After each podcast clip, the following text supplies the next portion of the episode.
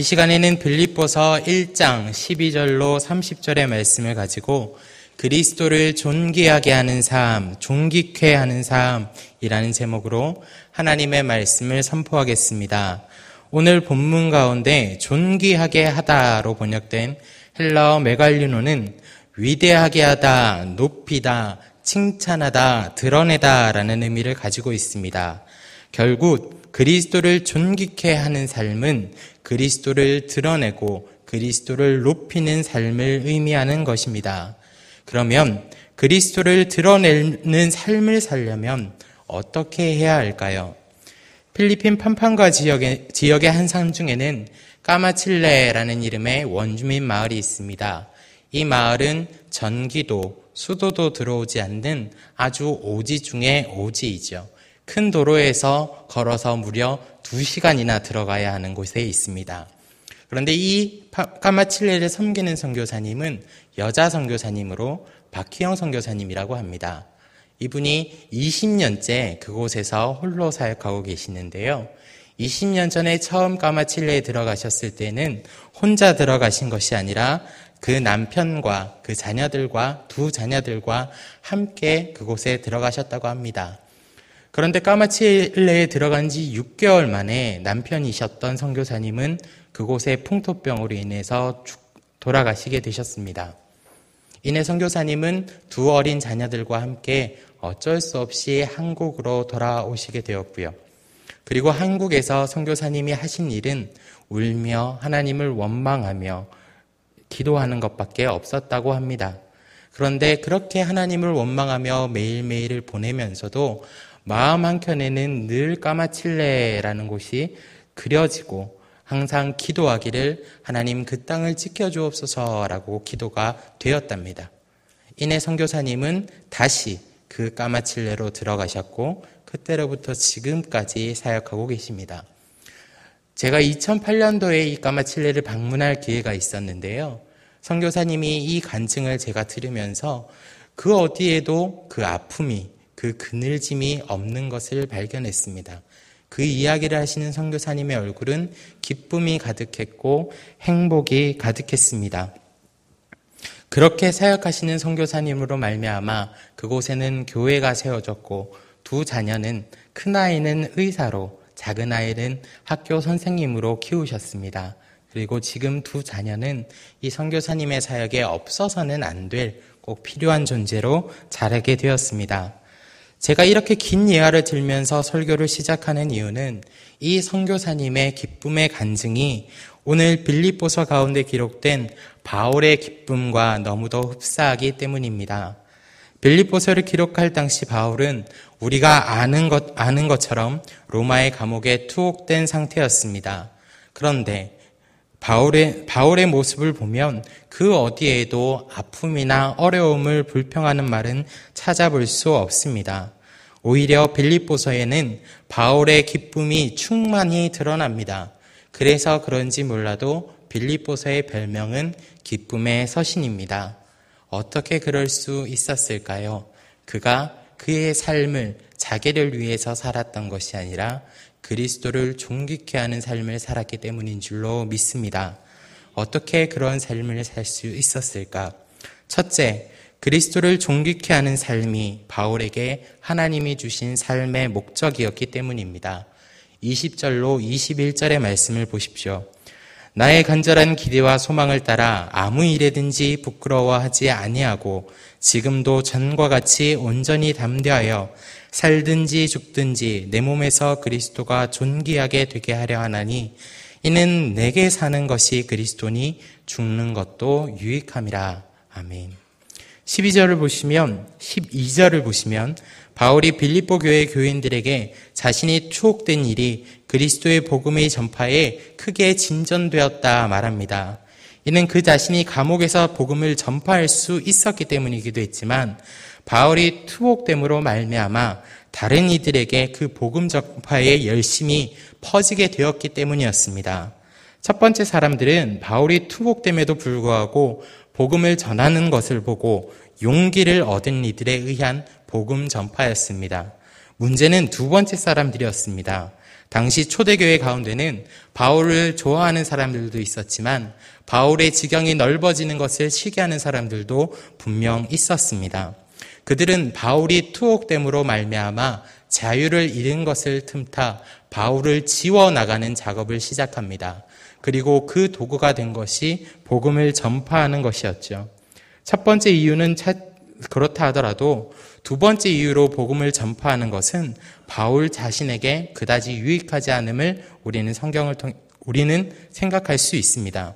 그런데 18절에 기록된 것과 같이 바울은 그 의도가 무엇이든, 무엇이든 그들로 인해 그리스도의 복음이 넓게 퍼지는 것을 오히려 기뻐하는 것을 볼 수 있습니다. 바울이 그 자신을 지우는 그러한 시도 가운데서도 기쁨을 선포할 수 있는 이유는 그 삶의 중심이 자신이 아니라 그리스도가 되셨기 때문에 가능한 것이었습니다. 이는 21절에 잘 드러나 있습니다. 이는 내게 사는 것이 그리스도니 죽는 것도 유익함이라. 내가 아닌 그리스도를 드러내는 삶, 그것이 곧 그리스도를 존귀케 하는 삶이라 말합니다. 그리스도가 내 삶의 이유가 되시기에 내가 죽을지라도 나는 기뻐할 수 있다. 그것이 내게 유익하다라고 이야기를 하는 것이죠. 그러면 왜 바울은 이와 같은 삶을 살게 되었을까요? 20절에 보시면 그 이유가 잘 드러나 있습니다. 20절을 한 번 더 같이 읽겠습니다. 시작. 나의 간절한 기대와 소망을 따라 아무 일에든지 부끄러워하지 아니하고 지금도 전과 같이 온전히 담대하여 살든지 죽든지 내 몸에서 그리스도가 존귀하게 되려 하나니 아멘.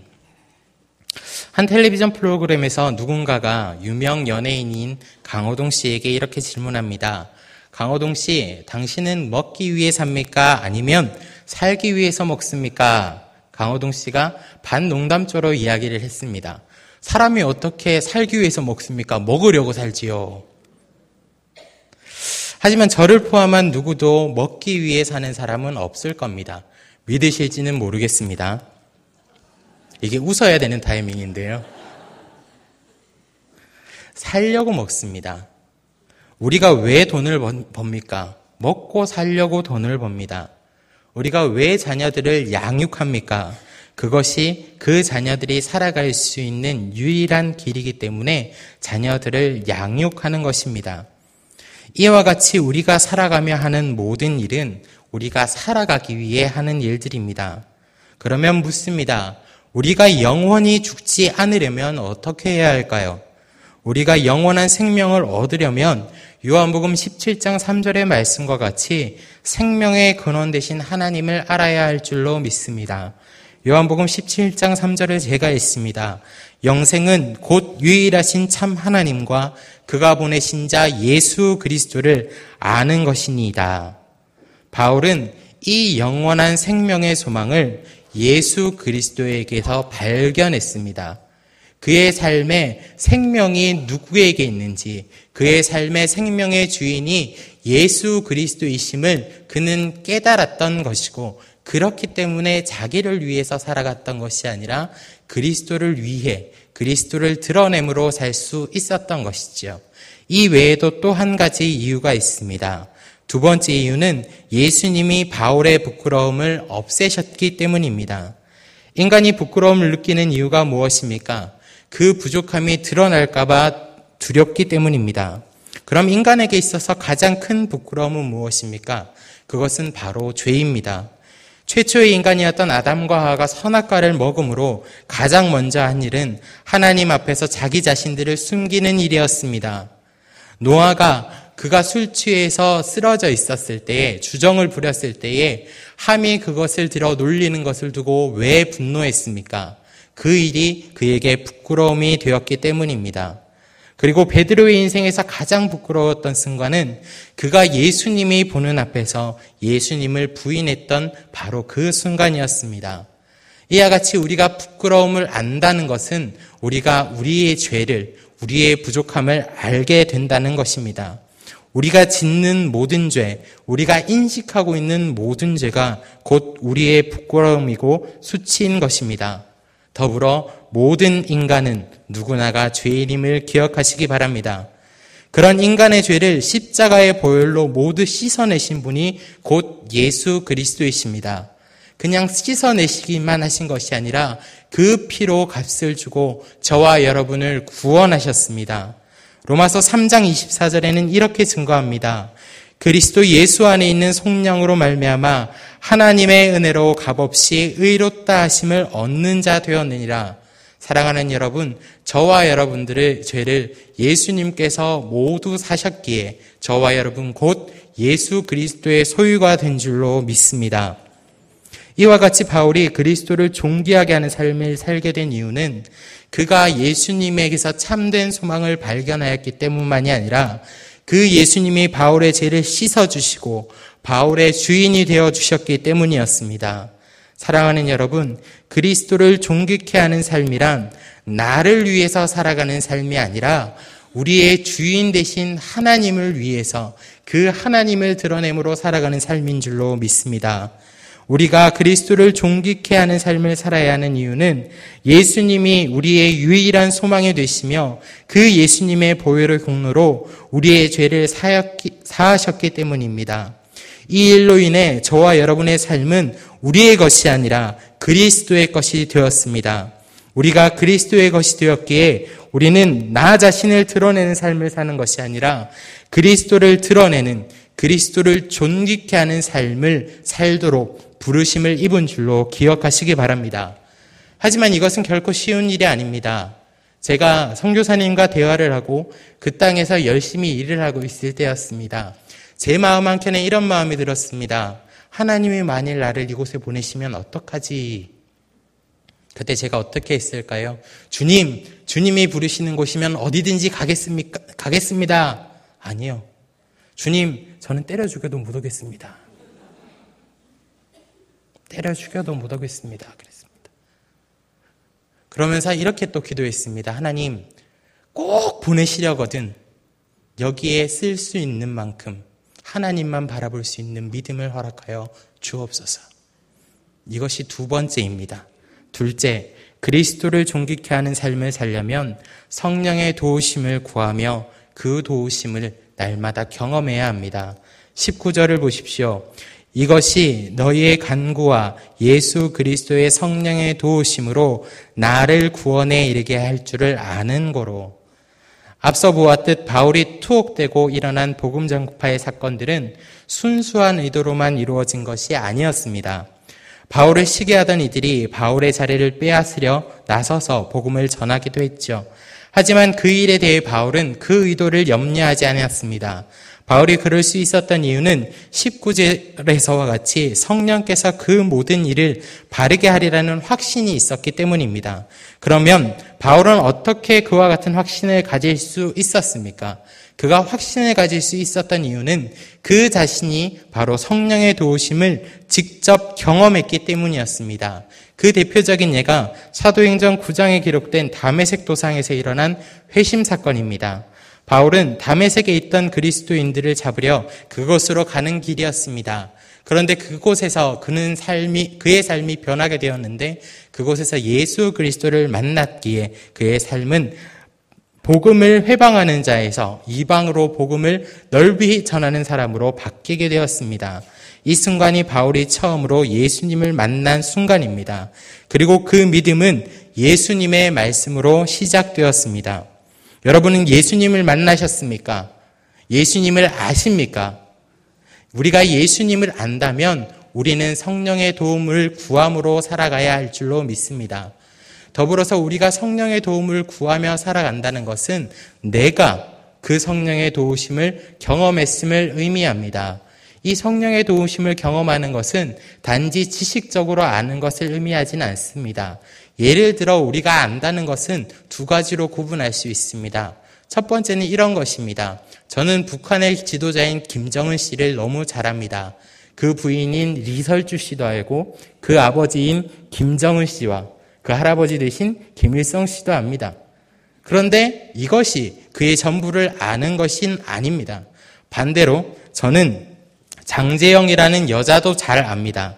이 여인의 부모님이나 친척들도 알고 남편이 누구인지, 네살된 딸이 있다는 것과 매운 음식을 먹으면 배를 아파하면서도 떡볶이는 정말 좋아한다는 것도 압니다. 그녀의 잠버릇도 알고 그녀가 무엇을 하기 원하며 하나님이 어떤 사명을 주셨는지도 잘 압니다. 장재영 씨는 제 아내입니다. 여기서 안다는 것은 지식적인 알을 넘어 친밀한 교제를 통해서 충분히 경험됨으로 말미암아 신뢰가 쌓이고 믿게 된다는 것을 의미하는 것입니다. 19절에서 바울이 언급한 성령의 도움으로 말미암아 구원을 받는 것을 안다는 것은 그가 성령의 도움을 지식적으로 아는 것을 넘어서 그가 경험했기에 나오는 선포입니다. 우리가 내가 아니라 그리스도를 존귀케 하는 삶을 살려면 우리는 먼저 하나님의 뜻을 알아야 할 줄로 믿습니다. 더불어 이 뜻을 안다는 것은 하나님과의 깊은 교제를 통해서만 가능하다는 사실을 기억해야 합니다. 그리고 무엇보다 가장 중요한 것은 우리, 우리가 그리스도를 존귀케 하는 삶을 산다는 것은 내가 나의 힘으로 사는 것이 아니라 하나님이 우리에게 주신 삶 가운데 충성함으로 이루어지는 것, 이루어지는 것임을 기억해야 할 줄로 믿습니다. 그러면 우리가 그와 같은 성령의 도우심을 경험하려면 어떻게 해야 합니까? 우리가 하나님께 다가가야 할 줄로 믿습니다. 혹자들은 말합니다. 하나님께서 내게 먼저 다가오셔서 말씀해 주시면 내가 무엇이든지 충성할 텐데 라고 이야기를 합니다. 그런데 하나님은 이미 저와 여러분들에게 다가오셨습니다. 무엇이 그 증거입니까? 날마다 우리와 가까이 있는 이 66권의 말씀에 하나님께서 저와 여러분들을 사랑하신다 분명히 선포하셨습니다. 사랑하실 뿐만 아니라 내가 너희를 구원하였다 선포하고 있습니다. 너희는 나의 뜻을 이루기 위해 나의 기쁨이 되기 위해 창조된 사람들이야 라고 선포하고 계십니다. 무엇보다 너희는 나의 자녀라 선포하고 계십니다. 주님은 이미 오셨습니다. 우리가 어떻게 해야 합니까? 그러면 그 주님의 말씀에 기도로 예배로 응답해야 할 줄로 믿습니다. 디모데전서 4장 5절에 바울은 그의 영적인 아들 디모데에게 이렇게 이야기합니다. 하나님의 말씀과 기도로 거룩하여 짐이라. 아멘. 우리가 거룩한 하나님의 소유로 선다는 것은 하나님과 친밀한 관계 가운데 있는 것을 의미합니다. 그리고 그러려면 우리는 기록된 말씀인 성경을 공부해야 됩니다. 더불어서 기도함으로 그 하나님 안에 있어야 할 줄로 믿습니다. 사랑하는 여러분, 앞서 언급했듯 그리스도를 존귀케 하는 삶이란 나를 위한 삶이 아니라 우리를 핏값 우리를 핏값을 주고 사신 예수 그리스도를 위해 사는 삶입니다. 그리고 그것을 위해 우리는 우리 자신의 능력이 아닌 성령의 도움을 구해야 할 줄로 믿습니다. 성령의 도우심을 구하는 것에 더해 우리는 그 성령의 도우심을 또한 경험해야 할 줄로 믿습니다.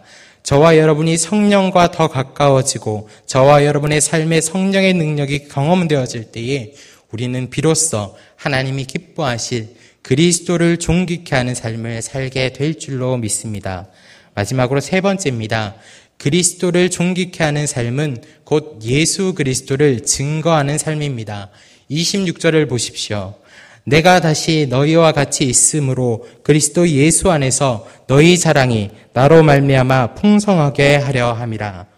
26절은 바울 자신이 감옥에 있으면서도 빌립보서를 기록하게 된 이유를 선포하고 있습니다. 앞서 언급했듯 바울이 감옥에 있음에도 기뻐할 수 있는 이유는 그가 감옥에 있음에도 불구하고 복음은 변함없이 활발히 전파되고 있었기 때문입니다. 더불어 두 번째 이유는 그 모든 일이 성령의 도우심으로 말미암아 완전케 되리라는 확신이 그에게 있었기 때문입니다. 그리고 이 일을 증거함으로 용기를 얻은 빌립보 교회가 더 열심히 주님의 복음을 전파하는 일을 감당하기 원했습니다. 기억할 것은 이 모든 것, 예수 그리스도가 드러나고 예수 그리스도의 복음이 선포되는 것을 하나님은 가장 기뻐하신다는 사실입니다. 왜 그렇습니까? 이것이 예수님의 최후의 명령이기 때문이었습니다. 예수님은 분명 땅 끝까지 이르러 내 증인이 되라 하셨습니다. 마태복음에서는 모든 민족을 제자로 삼으라 선포하셨습니다. 그러면 왜 예수님께서는 저와 여러분으로 하여금 땅 끝까지 이르러 증인이 되라 하셨고 모든 사람을 제자로 삼으라 하셨습니까? 그 이유는 저와 여러분들을 그리고 하나님이 지으신 모든 이들을 사랑하기 때문입니다. 초대교회 가운데 이와 같이 예수 그리스도의 복음이 활발히 전파될 수 있었던 배경에는 예수님께서 다시 오리라는 확신이 저들 가운데 있었기 때문이었습니다. 그런데 1년, 2년, 10년, 20년이 지나도 예수님은 오시지 않았고 초대교회는 점차 그의 힘을 잃어가기 시작했습니다. 그리고 초대교회에는 예수님이 다시 오심을 의심하는 이들이 생겨나기 시작했습니다. 그런 가운데 베드로가 이렇게 선포합니다. 베드로후서 3장 9절의 말씀을 제가 했습니다. 주의 약속은 어떤 이들이 더디다고 생각하는 것 같이 더딘 것이 아니라 오직 주께서는 너희를 대하여 오래 참으사 아무도 멸망하지 아니하고 다 회개하기에 이르시기를 원하시느니라. 아멘. 주님이 왜 아직 안 오십니까? 한 사람이라도 더 살기를 원하시기 때문입니다. 우리가 왜 그리스도를 존귀케 하는 삶을 살아야 합니까? 그 그리스도를 드러내므로 한 사람이라도 예수 그리스도를 통하여 하나님께 나아가게 하기 위해서인 줄로 믿습니다. 바울은 그 희망을 가지고 있었고 그 일들이 확실히 이루어지라는 그 확신이 있었습니다. 그렇기 때문에 누가 복음을 전하든지 간에 복음 전하는 것이 기뻐할 수밖에 없는 일이었고 빌립보 교회 교인들에게도 그와 같은 확신이 심어지기를 원했던 것이죠. 사랑하는 여러분, 저와 여러분도 그리스도를 존귀케 하는 삶을 살아야 할 줄로 믿습니다. 어떻게 해야 합니까? 우리는 먼저 우리의 소망 되신 예수 그리스도를, 우리의 주인 되신 예수 그리스도를 온전히 믿어야 할 줄로 믿습니다. 더불어 그 예수 그리스도께 예수 그리스도를 통하여 성령의 도우심을 구해야 할 줄로 믿습니다.